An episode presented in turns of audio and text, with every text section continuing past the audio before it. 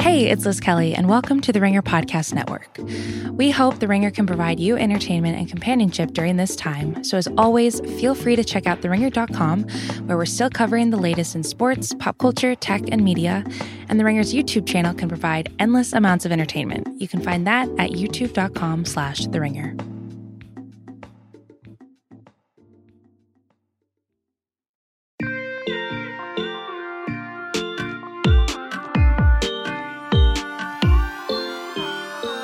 And welcome to The Pod Has Spoken, the Ringer's Survivor Recap Podcast. I'm Riley McAtee, I'm your host, and every Thursday I'll be here on the Ringer Dish feed to recap the latest episode of Survivor. On each pod, I'll be accompanied by a different Ringer staffer. Today, joining me is somebody who always bats 750. It's Justin Verrier. What's up, man? I'm so uh, pleased to be here with the Godfather himself. Yeah, yeah, right. Uh, I'm so happy to have you. Today, we are breaking down episode seven of Winners at War. This was our last episode before the merge, and it also saw really our last old schooler go with Yul in a blindside.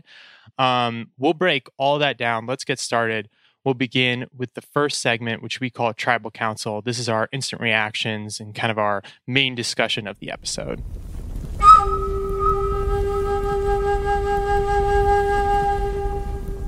So we'll talk about Yul's boot. Uh, we'll talk about kind of all the strategy that's going on, but I kind of want to return to a tried and true topic here on the pod, which is we just need longer episodes, man. It felt like there was a lot on the cutting room floor here. Yeah, I 100% agree with this take. Uh, I thought it was interesting because I thought this would be the episode where we start to get some reactions from the previous episodes, some spillover, because the first thing we see is Sandra. And so I'm like, oh, they'll they'll go to Edge of Extinction, they'll talk about how she got booted, and then we'll go to Niche, she'll talk about that. But then it turned out that was just a plot point. And then we go to Wendell, and I'm like, oh, we'll get to see how his like aggressive, weird move at Tribal Council played out and like the dynamics of that. And we did, but it was only really uh, put it up there in order to set up the next move for later on in the show. And so it really wasn't what I thought it was going to be. And so I, I think you're right. I think these things are pretty crammed right now.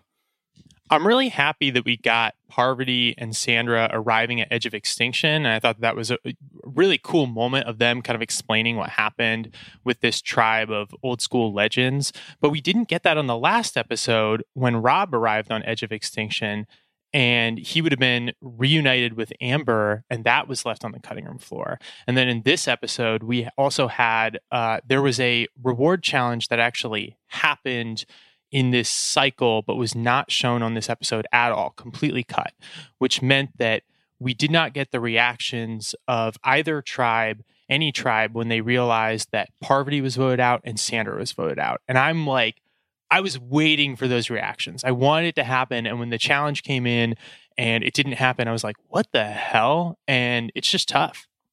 Did we even get the reactions to the peanut butter and jelly challenge in the first episode, or was that kind of leftover scene in this episode the first time we saw that. I think it might have been. That was from that immunity challenge in the last episode was also a reward challenge for peanut butter and jelly. Mm-hmm. But, you know, so we didn't get to see them enjoy- enjoying it initially, but that kind of makes sense because they had to cut to which tribes were going to tribal council. So you just cut away from Yara. Sure. But, um, so, uh, you know, we got a little bit of it. But uh, I want to see yeah, Chekhov's I mean, PB and J though. Like when you show me PB and J, I want to see the, the the spoils of the victory, man. Yeah, and also PB and J isn't like that great of a reward to me. It's kind of funny because they'll always react like it is a million dollars when they get a peanut butter and jelly, but I'm like, man, uh, at least have like a hamburger or something. well, let me play devil's advocate here. So I think okay. we're all pretty excited about this season. Uh, I think in part because of how exciting it's been, in part because of like the twist at the end do you think a large part of that is because of how frenetic the pace is that we don't get to see some of the things that could perhaps set out the final votes at the end because the pace is going so fast? Yeah, I mean, I think it's it, it is a really fast pace, but some of it is also artificial in that mm. they swapped to three tribes. So now you have three tribes you have to keep track of, plus Edge of Extinction. That's essentially four tribes and so it's not really surprising that you don't have time for a reward challenge on top of that. And, you know, the frenetic pace can lend itself to these really good individual episodes. And I think we've thought that basically every episode has ranged from either pretty good to just unbelievably fantastic. So each week has been satisfying. But when you zoom out and you look at the story as a whole, it can sometimes feel like there are, for me at least, these missing links or blind spots that happen when you just don't have enough time to let things breathe. That's what I've been kind of missing so far. Yeah, I mean, it kind of cut against why Survivor has been so successful, I think, because you have some of the splashier moments at first but then you kind of really delve into the characters more, you get more invested. And I guess that's not as important in this season when they're all past winners and so we all have pre-existing relationships with them, but they're essentially trying to keep the entire tribe from the start alive is in this entire thing except for Sandra which we'll talk about. But like they're trying to keep the entire cast of characters going and you can't really go deeper on any sort of relationship or at least as much as you probably wanted with that many people. It's just like it, there's just so much going on here. And there have been moments from the edge that I appreciated, like the the Ethan moment when they had to climb up the mountain 20 times to to get the logs. That was actually, I thought, great television. Mm-hmm. Um, but most of the time, even when they're focusing on those relationships on the edge, it just doesn't matter as much. It literally does not matter because these players are not in the main game. Mm-hmm. Well, let me pitch you on this. If they just kept all the episodes the same, but added an after show in order to really go over what we just experienced, do you think that they would have the same problems? I don't. I don't mean to be pitching uh, Riley a, a, new like digital platform, but uh, I, I think it would be. I mean, I would watch it. I'll say that. Do you mean an after show like where they would talk now with like I don't know, like Michelle and Nick, and they'd be like, "What were you guys thinking on that vote?" Like like after the whole season has wrapped? Maybe, yeah. Uh, just pretty much like how they do, uh, what was it, Talking Dead, you know, on, on Walking Dead yeah. or like Talk the Thrones, whatever. But I wonder if that would allow you, the, the viewer, to kind of really marinate in what had just happened. So you don't really have to account for that in the next episode. That sounds great as long as I'm hosting. I'm for it. Um, but yeah, no, I mean, I saw, you know, all of these survivors are there most of them are on social media and so you can follow a little bit. So i was looking at like michelle's twitter feed last night and she was kind of explaining a little bit of why they went for yul instead of wendell which i found really interesting because there was on my part some confusion as to exactly how that worked out. Mm. um, but it's also like you shouldn't need you know ancillary content to understand the main show. It should kind of all be there. So sometimes it feels like there are pieces getting left out and it can be a little confusing. That's interesting. I see. I'm not plugged into Survivor Twitter. I'm not on the like the Reddit boards to discuss this. Do you find that to be equivalent to the experience I'm talking about of an after show where people are having that sort of post game discussion on Twitter? A little bit, a little bit. And I know that they do. They'll do like exit interviews with um, cast members when they leave, though it's a little different this season because they haven't actually left the show. They're still on Edge of Extinction. So I think that the right. press availability is different. Um, but yeah, I mean, the the other thing though is I, I, wonder how much of CBS's audience really only has an appetite for 60 minutes because I would just sit there and watch a live stream of Edge of Extinction just because I love like Rob and Parvati and Tyson and whoever. Mm-hmm. Um, but I am also I understand that I'm atypical in that regard. I think we can cut like a couple episodes of Young Sheldon just to give uh, us this experience. Yeah, I mean the the show that's on after Survivor is it's like SEAL Team and then SWAT, and it's like I think we can cut a little bit from this and give us a little bit more Survivor. It, yeah, the Boreanaz experience. I, I don't think anybody needs that every week. It's very similar to how because I, I work on the basketball side at the Ringer. How every before every TNT Sun or Thursday, you get an episode of Bone. So for me, that's a little bit familiar. Yeah, yeah. Um, all right. So I think we're in agreement. We could have a little bit longer episodes, at least for this season. Um, let's talk a little bit about Yul this episode. Do you think that he had any way out of this pickle? Did he do anything wrong? And what just happened on this vote?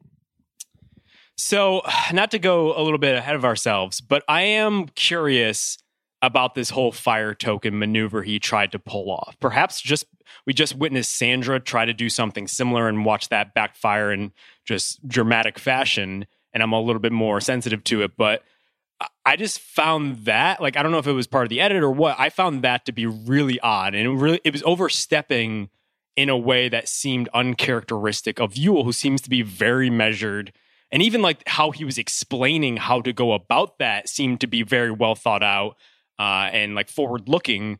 But the move itself seemed to be weird when we don't even know what these things are worth yet. And like it, all of a sudden, both Sandra and him are just putting all this added emphasis. I don't know if they're just like anticipating the merge and then the tokens becoming uh, a bigger factor once the tribes are merged or what, but I found that to be completely odd. And he really exposed himself as a result of it. Yeah. It, so this was weird for me too. Uh, there's obviously a theme right now running where players are kind of overplaying the importance of the fire tokens and it ends up getting the target put on themselves. This happens with Sandra and Yul. Um, they also just cut his idea really strangely. Uh, like it wasn't clear what exactly his plan was to get Wendell's fire tokens because I was watching it very closely that scene and it sounds like all he says is, you know, Michelle, you'll say you'll tell Wendell that you're voting for me, but then you'll actually vote for Wendell. Um, and we'll just vote him out three one. And in which case, why would Wendell give his fire tokens to Michelle, who just betrayed him? So I think actually happened in that conversation um, and I, I just base this on because it's what I would have tried to do. Is, and I think that they cut it because it didn't end up happening. It would have been too confusing. Is that Yul wanted a tie vote intentionally. So he was like, Michelle, you're going to actually write my name down. Wendell, we know, is writing Yul. And then Yul himself and Nick would both vote for Wendell. And then on the revote, Michelle would flip, vote Wendell out. Uh, and then they'd at least be able to say, or Michelle would be able to say, hey, Wendell, you know, I tried. And then mm. they get his fire tokens, they get um, his two tokens, and they split them between Michelle and Yul. I think that was the idea. Now, that is a lot of steps, and uh, I can understand why it wasn't necessarily presented that way. That's what I think was ha- what was happening there. Okay, so maybe I didn't understand what was happening either because I just thought he was going to try to pull the same move that Wendell tried at last tribal council, where he was going to say, Hey, give me your fire tokens and I'll protect you when he wouldn't actually protect them and just vote him off anyway. Though that would seem to be counter to what else he was saying later at tribal council when he's like, Well, we'll be able to work together, yada, yada. I don't know. I don't know if he's just saying whatever will keep him in the best position or what. But the whole thing with the fire tokens, I'm just like, I'm kind of done with the fire tokens because at this point, I have no idea what they do. And unless you're going to show me the value of them, actually like like accounting for them in your strategy just seems completely wild.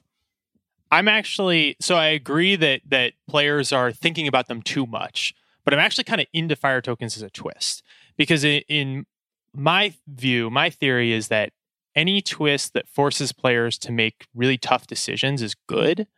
And that's what this does. Uh, you know, Yul says it in the episode where it's like, well, you want to vote somebody out, uh, but you still want to stay on their good side so that you get their fire tokens, which has always been true once you get to the jury segment of the game. You want to vote someone out, but not alienate them so that you get their jury vote at the end.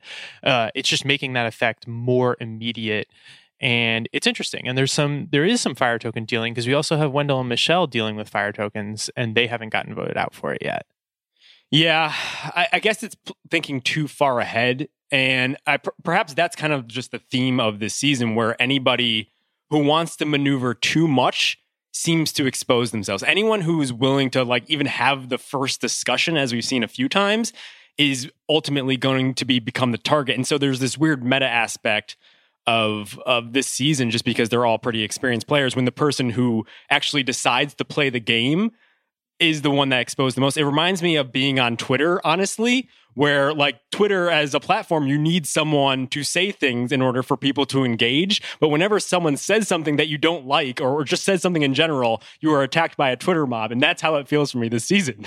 Speaking from experience the rule for Twitter is never tweet. The rule for Survivor is just is becoming never strategize. I guess. Kind of. I mean, um, look at Nick. When's the last time Nick did anything besides like just lust over Parvati? He did. He did the Tyson vote a little bit. Uh, yes. Although that was a, a group, a bit of a group decision. Um, I do agree with you though. There is like a strange incentive where it feels like on past seasons, a player like Yul who is thinking ahead would have gotten at least to the end of the game, if not won the game, um, but done really well. And now it is it's like those players are immediately identified as threats and they are voted out. And that's why we've just had so many of the big names go so early in this season. Yeah, about that. Do you think there is a bit of a conspiracy here against some of the older school players because Yul was the last one apparently, and I didn't realize that until Probst mentioned it in like one line that perhaps could have been added in post later. Uh, and then all of a sudden he's gone. Um, I definitely think that as they've referenced several times on this season, there are pre-existing relationships and friendships, and you know, as, as, we should all figure, pre-existing alliances before anybody even was on a beach in Fiji. Uh, a lot of these people are friends, talk on the phone, whatever. And I would not be surprised at all if there was some kind of idea to target the old school players by the new school players. Granted, I also think once you're actually there, a lot of that stuff becomes really blurry. And if you look at it, it's like, you know, Yul could have worked with Parvati and Michelle on the previous vote. Sandra could have kept her idol. Like there are ways for some of these people to have stuck around. So there's also a string of bad luck. Um, there's also just the fact that old these older players, these legends, just have bigger targets. They're getting targeted because they're bigger targets. You know, it can it can be as simple as that. But I mean, it'd be naive to think that some of these new school players didn't talk before the season. Of course they did. Yeah, it seems like too big of a coincidence for all of this to happen and I do wonder, perhaps to your point about the episodes being too short, I wonder if like this is a bigger deal on the island. There are more discussions about this, but they've been like they've concealed it in order to not just completely blow the next couple of episodes. Because if we saw this coming, we would have known all of the previous votes essentially, except for maybe Sandra, just because that one was such a blindside. Yeah, I definitely I, I would lean more toward something like that than an explanation. You know, what Jeff was like, where he was like, oh, you know, is it that old school players can't adapt? And Yul's like, yeah, the game's moving much faster, but I think we saw the old school players play pretty well in flashes. It's not like they got left totally in the dust. Maybe a few did early. Like I, I thought that like Amber and Ethan sort of the game was a little bit quick for them, but the rest of them seemed like they were fine. Yeah, no, I, I thought like, you know, maybe Rob's buddy system would be the counter to that, where he tried to pull more of an old school move that didn't perhaps work in uh, a setting where everybody knew exactly what he was doing, was kind of pissed off that he even tried to do it. But Yul in particular, I thought was more calculated than some of the new school players. And that was probably what ended up getting him. You would think that would be more of a new school move where they were a little bit more active, like Adam or something. But it seemed like that flipped against him, where I mean, I was a little surprised that he left, and I thought he's played a really good game up until this point. But it really kind of was comeuppance from earlier in the season when he starts talking about the poker club and like basically assuming that this is like a big cabal against everyone else and they're going to ultimately team up, yada, yada, yada. And then he ended up getting just looped into this old school crew. And then all of a sudden he's gone. We've talked a bunch of times on this podcast about Yul being in a really good position. And I really thought he was in a good position. And then, you know, in this episode, he goes. And I think that that's a kind of a testament to every other player on the show is that they also understood that Yul was in a good position and that they, he needed to be removed for that reason. Because, especially if you think about it from Michelle and Nick's perspective, and they really were kind of the two swing votes in this episode. There's a scene where they're like, hey, well, we just need to make a decision. And it's kind of them two deciding. Um, if Yul is at the end, and it's early to think about the end, but if you're at Final Tribal Council, he's got all of these people on the edge of extinction, which is the jury, who are going to eh, respect Yul and feel good about him and potentially give Yul votes. Wendell is not the same. Wendell has no one on the edge, seemingly. And so, of course, it makes more sense to keep Wendell than Yul. And it's smart of them that they figured that out, I think. Yeah, my one question now though is if they've gone too far in one direction. And uh, this seems to be the theme of this entire game here. And so I wonder if we're talking long term, if we're looking to the final vote, if now one of those people, two of those people come back from Edge of Extinction, now did you just flip like however many people are on the edge now, like six or seven or whatever it is? Are all of those people going to be more inclined to to align with the person who comes back from edge of extinction if they get that far. Like you basically created a whole mob that's going to side with one people, and I wonder if it's if they've swung too wildly in one direction. Yeah. It, the other trade off is I would probably rather work with Yul than Wendell because I think Yul is a little bit more reliable and Wendell is more likely to flip around. I mean, he literally was like, I'll backstab, I'll front stab in the last episode. So, you know, if you're kind of putting your eggs in the Wendell basket, look out. Well, I think that's an open question. I don't know if you want to talk about Wendell now, but yeah, let's let's talk about Wendell. I do wonder how much of the him and Sarah dynamic is for show. That's my biggest question with those two. Yes. So it's I definitely think that the show is playing up the contentiousness and like the tension between Michelle and Wendell. Um, because there's uh, I mean like if those two really could not have a conversation or were that awkward or that hostile to each other, then why were they both working on the puzzle together? Like clearly they they can work together. Either they can both put aside personal stuff for the game, which I believe they probably can do, or the show is playing it up, or them two are playing it up. Maybe they're a lot tighter than other people believe. And what we've seen over and over in Survivor is power couples get targeted and they go out. And maybe they're like, hey, we just need to have some really like public bickering so people don't think that we're tight. But maybe they are tight. Yeah, I mean, they went after Rob and Amber immediately because they're married. I did think it was very strange that as soon as Wendell and, and Michelle got together, nobody pointed that out. Like, and it did seem like I don't know if that was because they were first on they were on a tribe together for the first time, and then the show decided to play up the bickering or, or whatever it was. But that those would be the first two people I would worry about. Like if if we're we're targeting pre existing alliances, those two are the big red flag, and while they make an effort to show every instance in which Michelle calls him babe, even like bringing up like the text on that one in order to really like tease out this whole relationship, I thought it was interesting after the vote happened, the look that they gave to each other, where they were pretty much joking around, and she was like, "Yeah, I really had you scared there, didn't I?" And I was like, "This is a fu- this is what couples do. They fuck around with each other." Yeah, she was being so like cute with him and stuff, and I think that there's like a read too where you know, so they showed like Wendell and Yul's conversation where Wendell was very chill, and then Wendell and Michelle's conversation where Wendell was very not chill. And maybe there's a read where it's like, you know, maybe Wendell is just more comfortable with Michelle and like expresses himself differently there. And it's not necessarily like tension and hostility, but is actually like kind of almost trust because it seems like the two of them are working together. I actually wonder if they worked together a little bit more on the Parv vote than we were even shown. Like obviously Michelle liked mm. Parv a lot and was aligned with her. Um, but uh, we also know that Michelle was like, well, you know, if Parv has to go, like, let me make this work for me. And then they split the fire tokens from Parv.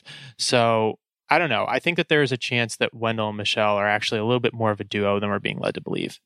Yeah, I believe it. I guess the only downside to uh, aligning yourself with Wendell is he just happens to say things and do things that just like are inexplainable. Like even with the charitable understanding that he and Michelle were working together uh, as recently as the previous episode, like what he said at tribal council just like didn't make any sense, and he seemed to get really aggro for whatever reason, and then he just like decides to talk shit to Probst, which. Uh, I, I don't know if people have seen the the the YouTube video of Probst just like going back and being catty toward some of the contestants that has been going around lately. Uh, like that's like cardinal sin. Just don't do that. I just thought that was yeah. really weird. It, it's funny because so he's talked he's talked a little bit of trash with Probst a few times in this episode. The one thing where it was understandable at the challenge was when he was trying to call Jeff over with the puzzle. I don't know right. if you've seen Ghost Island, which was his winning season, but there was an immunity challenge on that season with a puzzle, much like this one, where you're putting pieces into the board. And uh, he, like, Wendell basically like won that challenge. Uh, in that he was the first done with the puzzle, but he finished the puzzle. He kind of took a step back and looked at it. And in that split moment of hesitation, another contestant, Laurel, finished her puzzle and called Jeff, and Jeff saw it. And Laurel ended up winning the challenge. And Wendell was like, livid about it because mm. of course he he was the first one to complete it and Jeff was like, "Look, man, you didn't call me over. I didn't see it. It's what I see." And so I think that that like in this challenge, you know, there was the remark where Wendell was like, "Oh, let's not exaggerate, Jeff." That was like totally unnecessary and stupid. But that when he was like, Jeff, Jeff, you know, we're close. I think that that was just a flashback to he wants to make sure he's seen on the puzzle because he's gotten burned by that before. Gotcha. Yeah, I haven't seen that season, so I didn't get the metal layer there. So yeah, maybe it was more a, a rational decision than he was. But uh, overall, I would say if we're looking at the bigger picture of like who's in good shape, I would put them up there with pretty much any sort of pre-existing alliance that we have going right now. Yeah, I think um, it, it's interesting because I feel like Wendell, you know, people have said, hey, he's like kind of a little bit of a jackass. Um, so I wonder if that'll come back to burn him or if he's kind of the perfect person you want to work with because you figure, you know, he's probably not getting votes at the end. Um, I'm not sure, but it's it, that dynamic is one of the more interesting ones in the game, and I'm so interested to watch it going forward. Yeah, for sure. Um, let's zoom out a little bit and look at this season because we're going into the merge episode, so we're kind of at the halfway point. We can sort of assess the pre-merge. I think that the pre-merge was awesome individually with each episode. That said, this boot order is brutal with every old school person going. I mean, if you told me preseason, here are the players in the merge, I'd have been like, what the hell happened? We're not getting Parvati, we're not getting Rob, we're not getting Sandra, we're not getting Ethan, we're not getting Yul. Wow. Yeah, it is a little bit of a bummer. And I do wonder when the Edge of Extinction will come into play into the big game because I am getting as fun as the Edge of Extinction scene was from uh, this past episode. I do wonder how much more I could watch them just climb up and down this hill just to get rice and whatnot. Uh, and I do. So I think my biggest question is I agree with you that uh, just from an entertainment value, I'm, I'm probably less interested in what's going on on the regular island. I do wonder, like, when is Edge of Extinction going to come into play into and cross over, and how many of those players are going to cross over?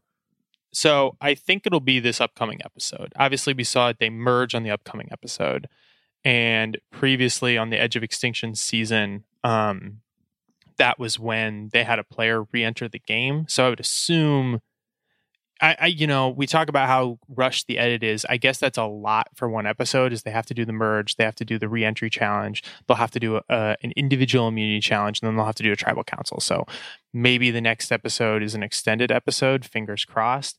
Um, but I think that once a player returns, I think it'll only be one.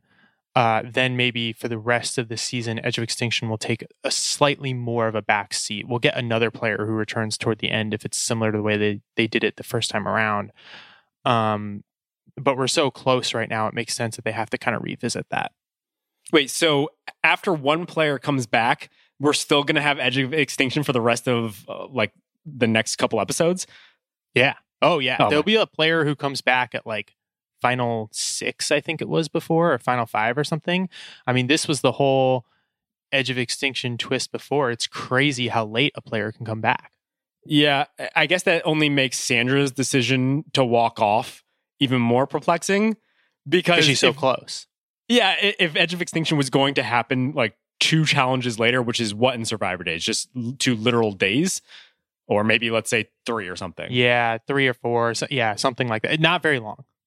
She pretty much just gave up her best opportunity. She must have known just based on the cadence of the season and when Edge of Extinction happened last time that that had to be close by. She could have just sat out whatever challenges were having at, at Edge of Extinction. That was a very interesting decision on her part for that reason.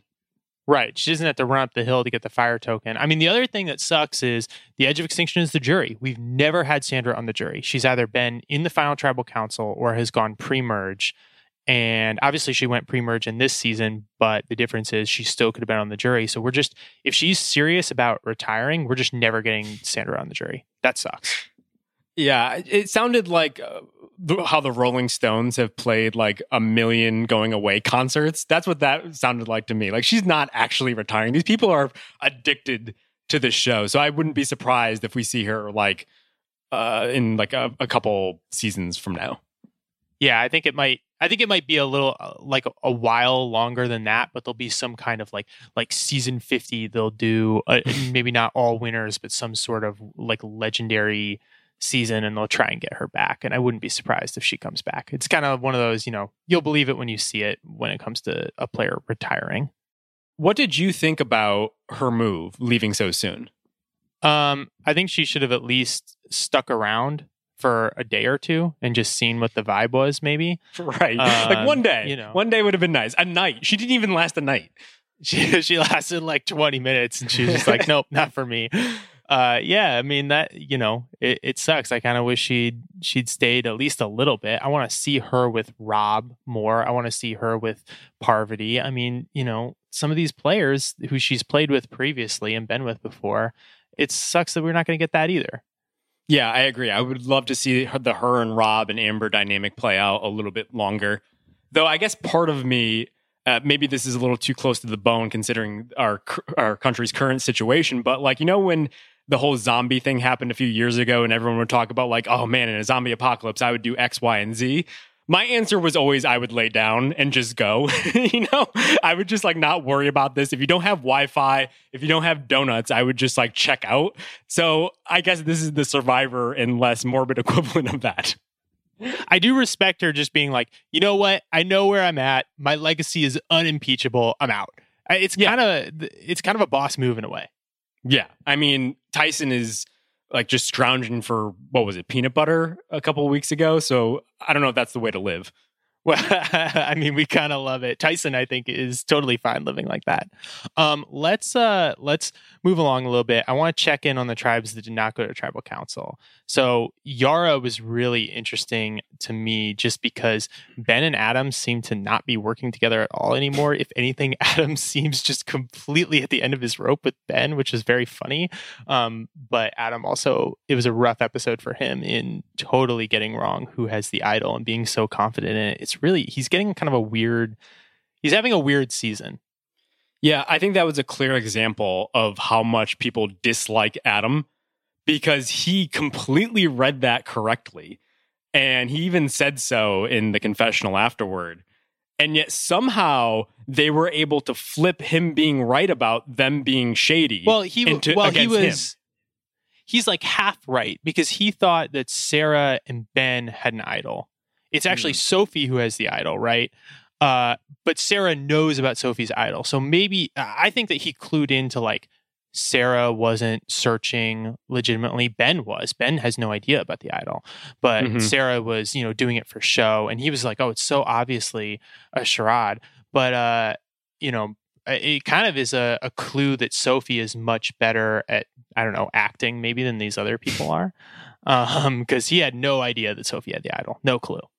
Yeah, the Sophie Sarah pairing seems to be a good one going into the merge.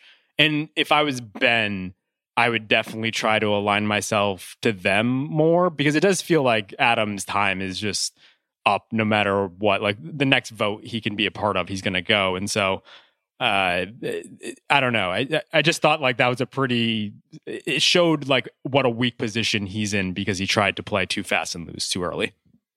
Adam totally seems like he's on the outs from that tribe. On Dakal, uh, Tony seems to be on the outs, which I'm much more really, really saddened by because Adam, he's fine. Tony, I love. And the idea of Denise, Jeremy, and Kim kind of teaming up, being this sort of big three and leaving Tony out, oh, it hurts. I want Tony to go far.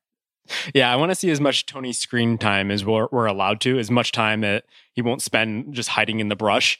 Uh, but I gotta say, so the Denise and Jeremy pairing seems to be particularly strong. I mean, she used an idol just to protect him last time, which is really smart. Not only because of like maybe she just had a, a tight relationship with him, but it really just solidified that pairing going forward. Kim, on the other hand, I, I just felt like she's been able to turn the tide so well. Like, I don't know if it's because the tribes all got shuffled up at the right time or what, like, just when she was about to be targeted. But she had come back from being the next one out to someone who could potentially worm her way into this threesome that could be pretty powerful. And then if everyone merges next week, I do wonder, like, if she could even just like vault herself even further in the game. Yeah, she was being targeted early. She's kind of now transitioned to being, I guess, under the radar, I would say, but not, I don't, I'm not convinced that she's in like a, a power position, really. Like, I'm not uh, totally convinced that her alliance with Denise and Jeremy is as strong as the alliance that Denise and Jeremy have with each, each other. Mm-hmm. Um, but if this is the beginning of Kim's arc upward, then that's a really good sign for her.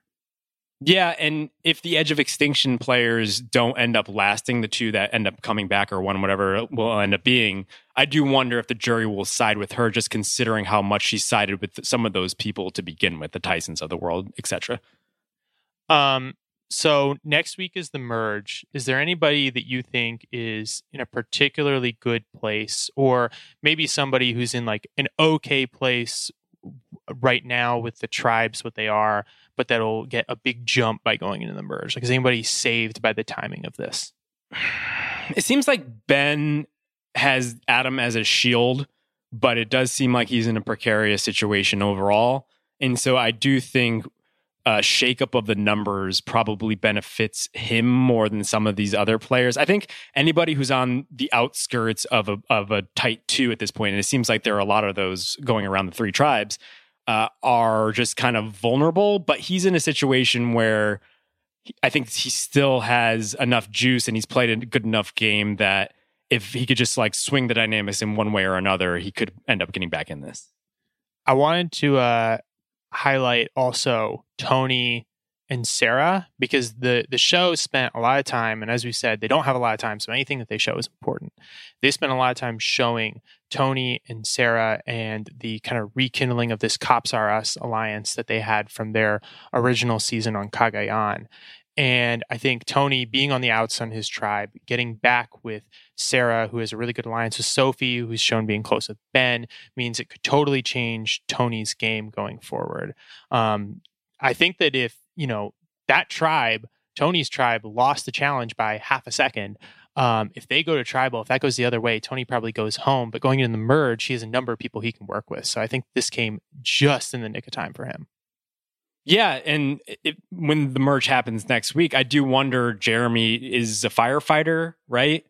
Yeah. So I do wonder if maybe they just loop him in because that that's the one tribe that doesn't seem like there are many cracks that if they had to vote someone out, it would be because they had to, not because they want to, like in a situation with Adam where the people just kind of want to get rid of him, it seems like.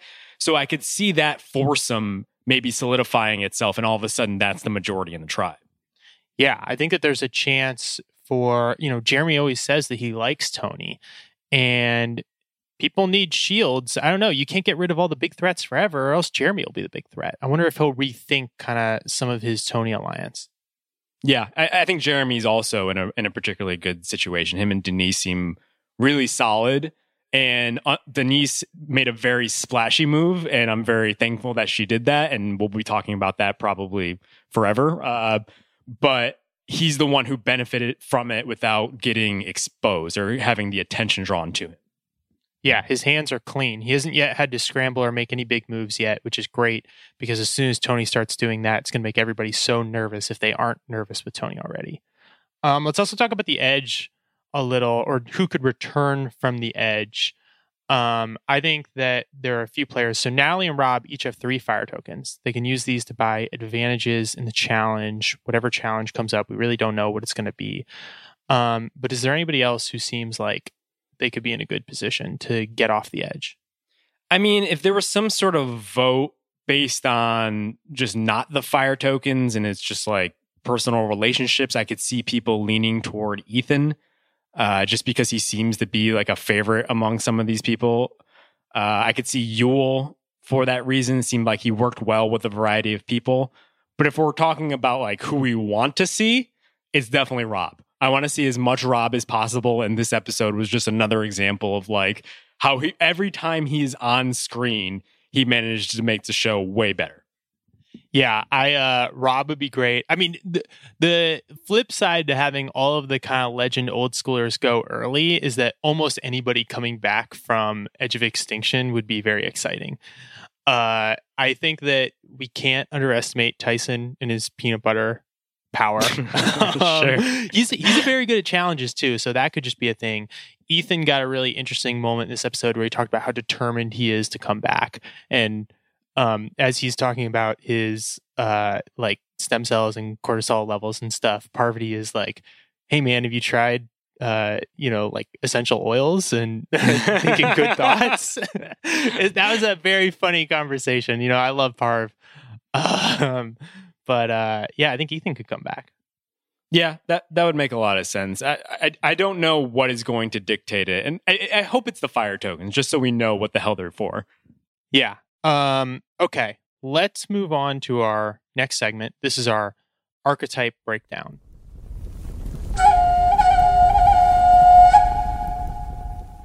So, this is the segment where we kind of talk about a strategy that players can use to move through the game to potentially win the game. And the archetype I want to break down today is called the Coattail Rider. And I have an audio clip to play here because Denise basically explains this strategy. So, let's let her explain it.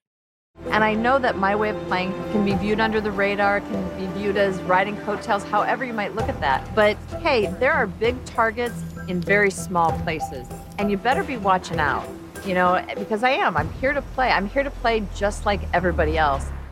So, as you hear there from Denise, the, the idea is this is a player who sort of just skates under the radar, latches onto a bigger player, and just has hopes of getting to the end and then maybe shakes things up and, and is able to win.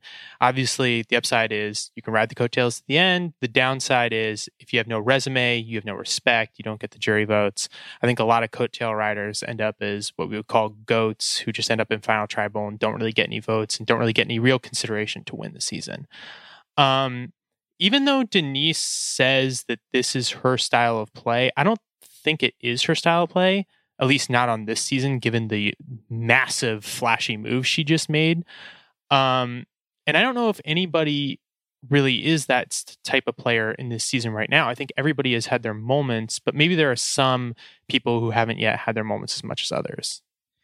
Yeah, I don't know if it's so much coattail riding as it is just falling under the radar. Uh, like we've talked about with Kim a little bit before. It, eh, probably because all of these players uh, are so prominent and they've played enough that they probably had to make a move or two besides Denise up until this point that it's really hard to to play that way. I mean, we talked about the frenetic pace. In part, it seems like it's like that because everybody is playing. Like there aren't any, any scenes of people even like living life or uh, going like there was only like one or two fishing scenes because of that. It just doesn't seem like there's any space to not play the game, I guess is the point I'm making.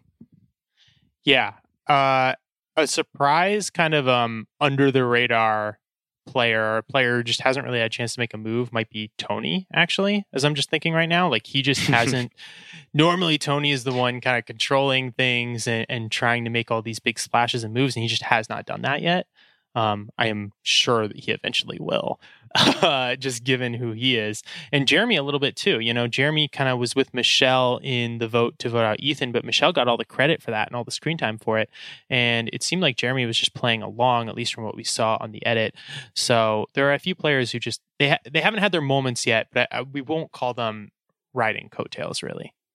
Yeah, and I guess Michelle maybe a little bit, uh, but again, it seems like she was more waiting for the right opportunity. And now it seems like she's at the point where she might even have the strong hand within that three alliance with her, Nick, and, and Wendell. Yeah, Michelle's playing like a, a big game now. I mean, I, one of the other things that's so weird about this season is the music is really different.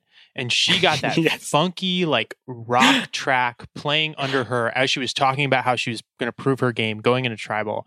Uh, it was so weird. I mean, they're they're like pumping up Michelle on the show. Yeah, that was incredibly strange where all of a sudden like Nickelback pretty much just starts blaring. I'm like, what is happening right now?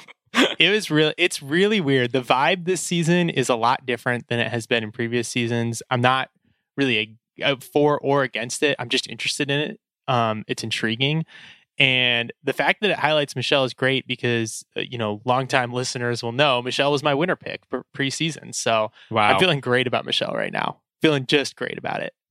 Yeah, a lot of my picks have already gone. I think I was big on the Yul train early, and I was also big on Amber, assuming that like everyone would focus on Rob and Amber would just kind of coast as a result, but that did not work out. I know. I really I thought Amber would have a little more life in her, just especially it's been like 15 years or something sh- since she's played. Same with Ethan. Ah, man. You know, we've already talked about the old schoolers going extinct, but I thought that a lot of those people, like the players who really had not played in a very, very long time, would go under the radar more, and instead they got targeted early. I mean, I don't remember the last time Amber even got screen time to the point when like they were trying to when they were trying to figure out where the three tokens went in that early Edge of Extinction challenge. They were like, "Oh, if if Amber had them, she would tell Rob." And then Rob is so much more interesting and conniving that he was actually doing that. Well, actually, let's move on to superlatives because I think we're going to talk about what I had in mind. But okay. uh, let's do let's do our superlatives. Um, let's talk about our best moves. Justin, I'll let you go first. What was your best move of this episode?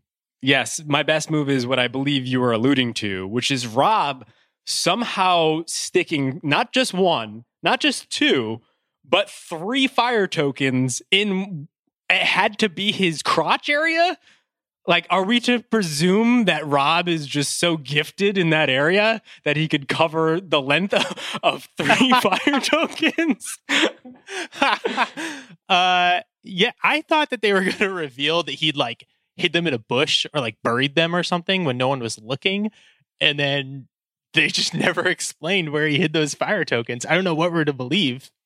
Because he even, I believe, at one point drops his shorts in order to say like here i am in my underwear i don't have anything on me. So there are really like one to two options of where those tokens can be.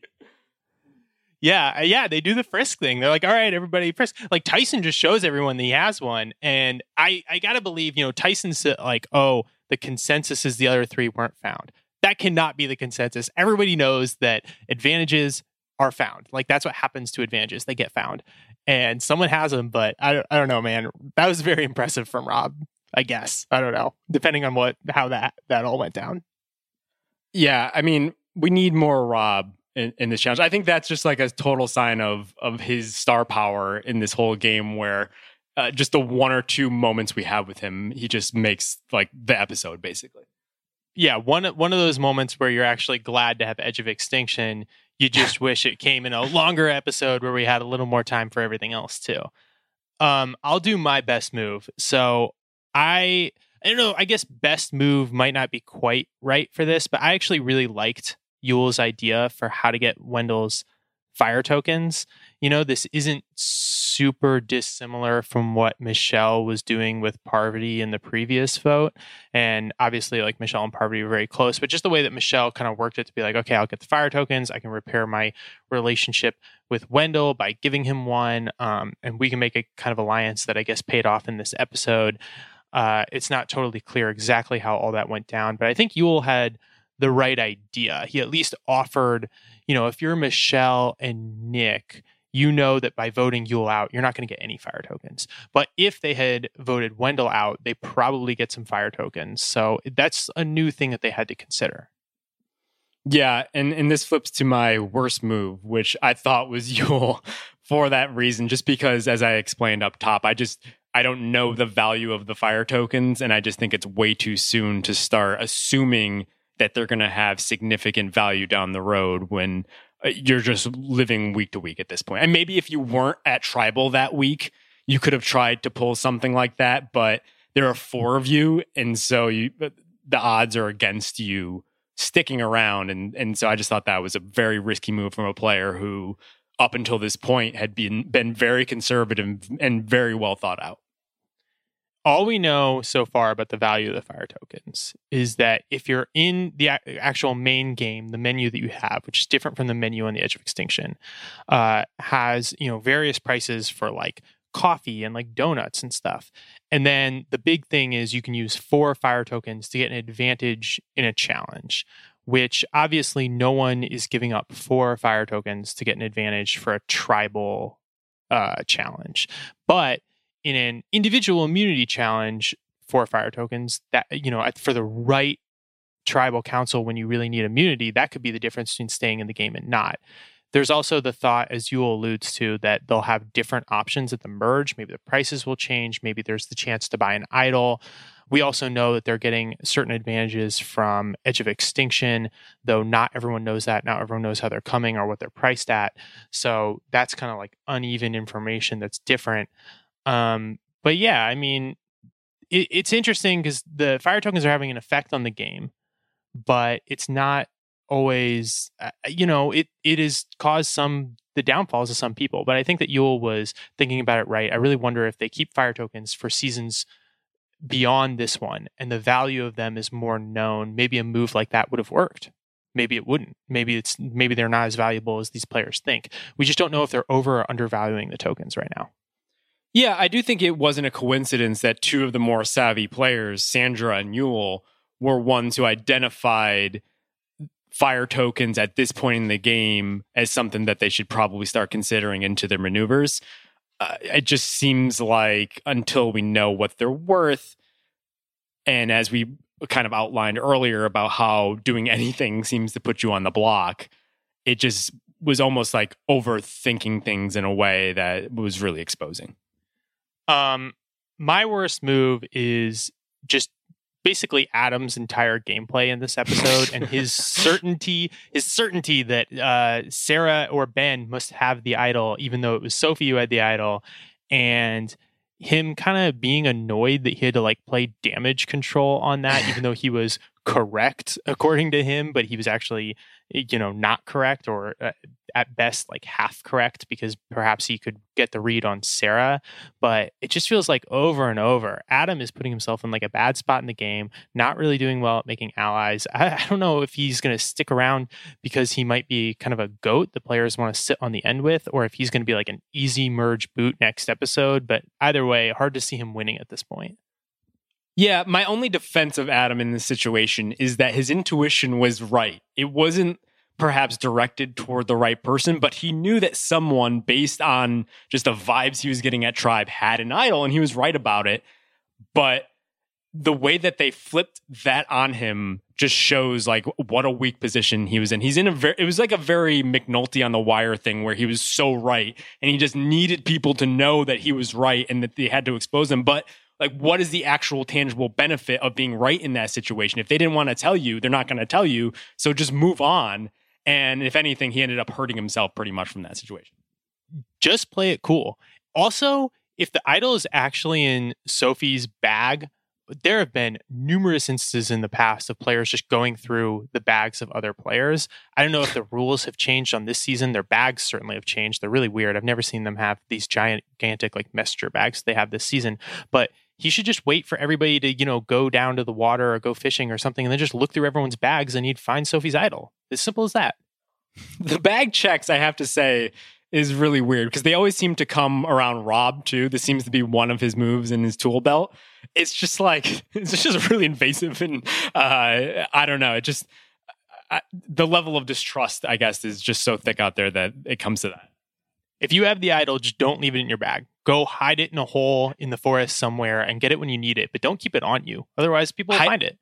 Hide it in your crotch is what we've learned. Yes. yeah. Once again, Rob's just a step ahead of the game. Um, let's all, let's do our front runners to win. We're getting to the merge, so it's getting a little more clear who's in a really good position. Um, though it's still early, a lot of twists and turns that this season will surely still take. But uh, Justin, who who do you have that you think is in a really good spot?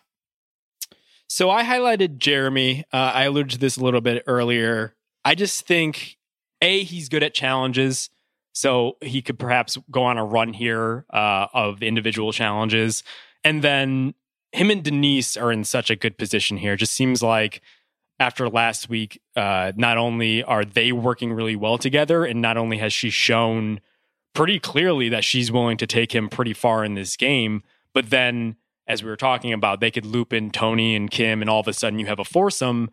And unlike Denise, unlike Tony, who's loud, he is someone who could go under the radar while still claiming at the end of the game that he played a good game. Because early in the tribes, before they kind of got shuffled up, he was also in a powerful position with Michelle. Yeah, he's playing a really he the the trick on Survivor is always to strike that balance between not being too big of a threat, not being too big of a coattail rider. Um, and he, I think, is doing a pretty good job right now of where he can kind of play both of them. He's not really a target, but he's not doing nothing either. Um, my front runner to win, I'll say Michelle for this episode. I'm really struck by th- there are some parallels to her to to past winners. I don't want to get too far ahead of ourselves, but you know, Sandra after Pearl Islands wasn't necessarily the most respected winner until she won Heroes versus Villains. Parvati after coming in like fifth or sixth place in Cook Islands wasn't really that uh, well respected of a player or that highly anticipated when she appeared on her next season, which was Micronesia Fans versus Favorites, with which Parvati then won. And it just kind of it, it, like parallels with this idea that even though we've seen all of the legends and old schoolers go early, what this season is likely to do is to create new legends and new icons of Survivor. And Michelle is kind of positioned to maybe be one of those players. You know, a player who, when she won her season, wasn't really the biggest star of her season, wasn't always the most well respected among fans and everything, but has a chance this season, even if she doesn't win, just with her level of gameplay, to to become a really well respected player and a player who will probably come back again at some point and we'll be like, oh my God, Queen Michelle, here we go, we stand. um, so I'm excited by her, not just because I picked her preseason. I just think she's playing great. Yeah, I mean, she turned what what we are led to believe was on the outs, perhaps uh, uh, like ready to go into a situation where she's kind of like the big power amongst that foursome. And so I thought that was a big move. And if this Wendell alliance is what we perhaps think it is, that could end up being a big thing as well. So she's she's definitely surprised me. Yeah, and and like even earlier in, in the first tribe with Jeremy, she was able to swing the votes in order to like turn things against the older school players. And so everywhere she's gone, she's been able to turn a disadvantage into an advantage, and that's been really impressive. Yeah, she's uh, you know, after her season, people were like, oh, you know, she was like a pretty good social player. Um, we're seeing this season that she's actually like a very great social player and also is not a bad strategic player either. She's got multiple tools in the toolbox. At least this season, she does. Mm-hmm, for sure. Um, all right, I think that is all we have for today. Justin, thank you so much for coming on. Thanks, man. Thank you for listening to the Pod Has Spoken. I'm Riley McAtee. That's Justin Verrier. Isaac Lee is our producer for this episode. I'll be back here on the Ringer Dish feed next Thursday. We'll see you then.